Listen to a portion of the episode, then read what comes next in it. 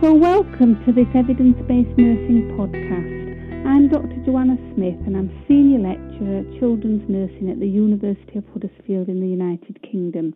And I'm also one of the Associate Editors at Evidence Based Nursing. So, in this podcast, I've got great pleasure in welcoming Professor Brian Boutwell from the Department of Criminal Justice and Criminology at Sam Houston State University. So, this podcast will be discussing a commentary um, that Brian undertook relating to child spanking and the impact on later childhood on behaviour and cognitive development. So, welcome, Professor Boutwell, and I wondered if you could begin by introducing yourself to our listeners. Of course. Thank you very much for having me. Um, as you said, my name is Brian Boutwell. I'm currently a professor of, of criminology and criminal justice at Sam Houston State. Uh, been here for about four years now, and my research interests, kind of broadly speaking, involve um, behavioral and molecular genetics. So trying to understand, you know, kind of the contributions of both genetic factors and the environment to uh, human growth and development across a variety of outcomes, everything from antisocial behavior to uh, cognitive ability uh, and even prosocial behavior. So it's a uh, it's a fun area to work in, and I was really really um, excited about the chance to contribute a, a commentary to ev- evidence-based nursing. Thank you, and yes, the commentary was particularly interesting, um, which really focused on corporal punishment and the potential impact on child development. So, why do you think this is a particularly important area we should be focusing on? Well, I think it's a really timely topic, uh, given that even now the vast majority of parents, uh, especially in the United States, employ corporal punishment as kind of a normal disciplinary tactic. Uh, it's important to understand, you know, what the ramifications might be, if there are any ramifications, uh, for child development. And so I think, you know, the the research by MacKenzie and her colleagues, as well as a host of other researchers who have done work on on the issue of corporal punishment is exceedingly important because understanding, you know, if this very common disciplinary practice impacts uh, kind of typical child growth, is is a key aspect of you know of, of just putting children in the best possible scenario for a you know kind of a, a pro-social life. Mm. So, if you think about the study you've reviewed, I wondered if you could highlight what the strengths in particular were um, of the research undertaken by Dr. MacKenzie and her his colleagues?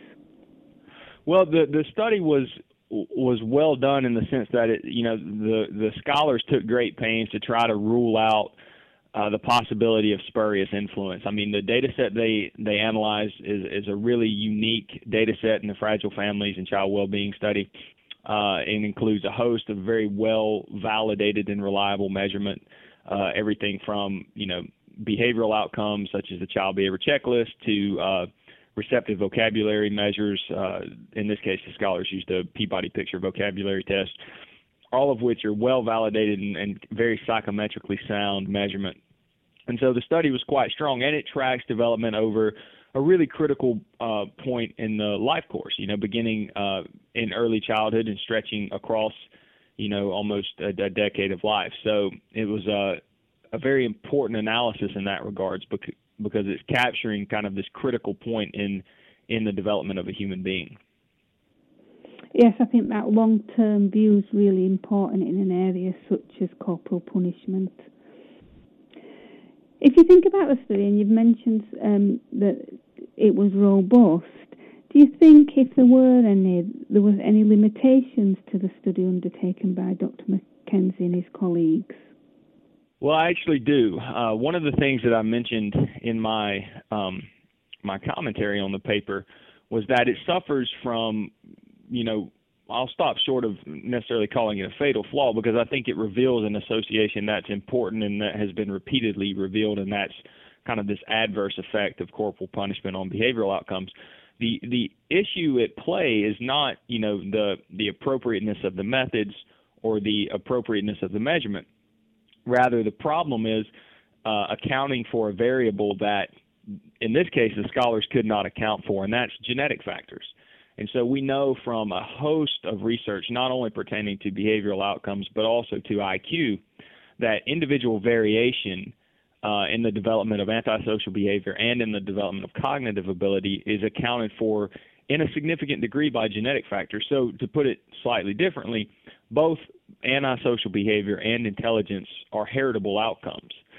Uh, now, that's not to say that there's obviously one gene or um, multiple genes that directly encode for being antisocial or for having high intelligence, but rather that the differences in the genetic code of individuals in the population explain, at least in part, why some individuals are more aggressive and why some individuals score higher on measures of cognitive function. Now, the problem is if you can't control for this in your research, it's really difficult to say, regardless of how many important covariates you include in your analysis, that in this case, corporal punishment was exerting a causal influence on either behavior or intelligence. And I'll focus primarily on behavior because that's where the primary significant findings emerged. It, it, it's you know certainly possible and indeed perhaps likely that spanking influences antisocial behavior in a causal way. But when you exclude a control for heritability, you simply can't know.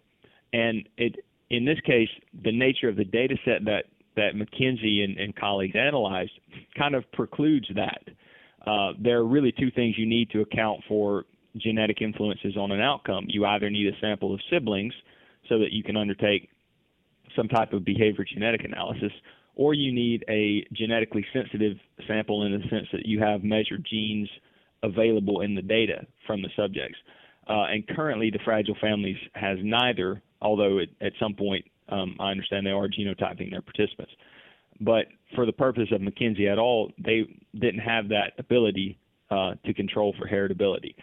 So th- that's my major kind of critique, and it is an important one though because without understanding uh, the influence of genetic factors across these outcomes, it's really, really difficult and in fact uh, impossible to draw any type of causal inference. Mm, yeah. Is that kind of data then particularly difficult to get at? Well, thankfully, no. It's actually becoming uh, much more widely available. What you've seen, uh, especially in the last 10 to 15 years, is kind of this proliferation of data sets that either include um, kinship data, so data collected on identical and fraternal twins and siblings, um, or uh, and also, or in many cases, both uh, kinship data, but also genetically sensitive data where participants in the sample actually submit DNA for genotyping. And, and given you know kind of the uh, steady progression of technology and, and the fact that these technologies have become increasingly cheaper, um, you've seen kind of an expansion of these data that are available to researchers. Mm. So, going back to um, the study that you reviewed, what do you think are important about the findings? Well, I think uh, there are several things. First, you know, as I mentioned, uh, although causal inference is, is, you know, kind of not within the realm of possibility in this study, it doesn't mean that it didn't reveal some type of meaningful association. That is, that it appears, based on the data presented by MacKenzie et al., uh, that children who are spanked, on average, tend to be more aggressive than children who aren't. Um, and I think that's an important thing to take into our understanding because even let's say we questioned whether or not the association was causal, and let's say in fact that perhaps it even diminishes to non-significance if we control for genetic factors. There's almost no evidence suggesting, and I mentioned this in my commentary, that children who are spanked developed more pro-social behavior, except in kind of uh, specific instances. Uh, with kind of analyzing spanking and, and behavior within certain races, but on average, you do not see the kind of the desired effect that spanking improves behavior. So I think that's perhaps one of the most important things to take away from this is that while it at best causal inference may be difficult, um, at worst what we're understanding is that we're you know there's a practice, a parenting practice implemented by hundreds of thousands of parents that in all likelihood is is wholly ineffective at what it's designed to do. Mm. Yeah, if you, it, uh, you've probably alluded to this, but what do you think the implications of this study are for healthcare professionals who often come in who come in contact with children on a regular basis? Well, I mean, it's becoming kind of increasingly common both uh, in the United States and abroad.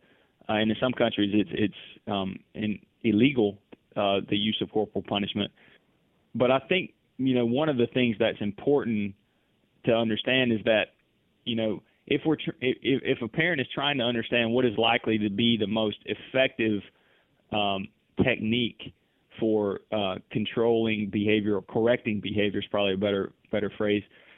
It seems unlikely that spanking is it.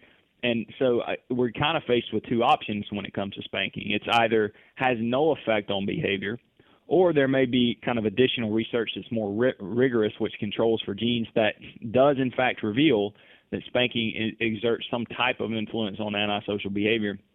And so we're left with the fact that, or to face the reality that perhaps it's either a neutral effect or at worst it has this really deleterious effect on child behavior. And so I think it's one of the one of the issues where we need to at least step back and consider, well, could there be other more effective types of behavioral correction that are could be available to parents that are both more effective and potentially, you know, less um, less aberrant for the child. Yeah. Um, again, as I'm winding up, I think you've probably covered this. But if you to identify any further research that is needed in this area, what would it be? I think the the most important thing moving forward is that the the association of corporal punishment on a variety of outcomes, whether it's behavior or cognitive functioning or, or whatever the case might be. Uh, I think they need to continue, but I think they need to continue um, with methodological approaches that allow the the researcher to control for the effects of heritability. Because if we don't do that, then we're simply not getting a clear picture of the relationship between spanking and antisocial behavior. Failure to control for heritability makes any type of, of you know inference about a study's findings very very difficult and very very uh, kind of cloudy. So I think as you know studies continue to to um, to gather in this area, I think there's a, a, a true need to account for heritability in the analysis. Yes, I think you're right. Um, so, just finally, if our listeners were to take away one key message from this podcast, what would that be? Well, it, it's oh, that's a tough question because there was there was you know so many kind of relevant issues in the study. I think the perhaps the the major takeaway message is that we can take one more step, kind of a more guarded step in the direction of saying that, you know, spanking uh, by all appearances is at at you know at best ineffective and at worst potentially harmful. And I'll stop uh, stop short of saying anything more strongly than that, simply because you know, uh, as I mentioned, additional research is needed with kind of alternative research methods, but I think it is certainly the ev- evidence at this point warrants very, um, very cautious movement forward in terms of the relationship between spanking and antisocial behavior. Yes, so thank you very much. So I hope you've all enjoyed this podcast as much as I have. And again, I'd like to thank Brian for an interesting discussion. So thank you. Thank you so much for having me. It was a pleasure. You're welcome.